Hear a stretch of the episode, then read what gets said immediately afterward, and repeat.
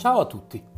Questo periodo di quarantena può essere una grande opportunità per fare pratica con tutte quelle vostre eh, attitudini e passioni che avevate trascurato. E allora oggi inizieremo con una facile ricetta, il fagiano al forno.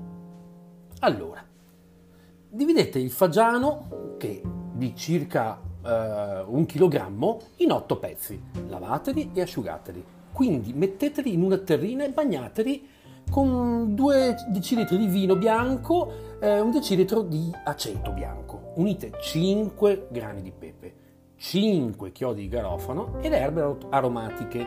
Ora metto il rosmarino, 4 foglie di allorio, 5 foglie di salvia.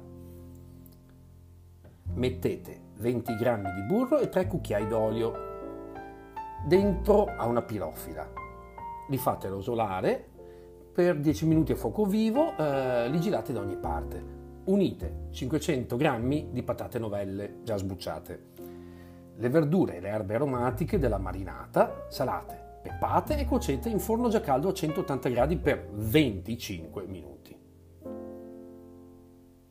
Fate riposare un poco e servite il fagiano al forno con le patate e l'intingolo di cottura.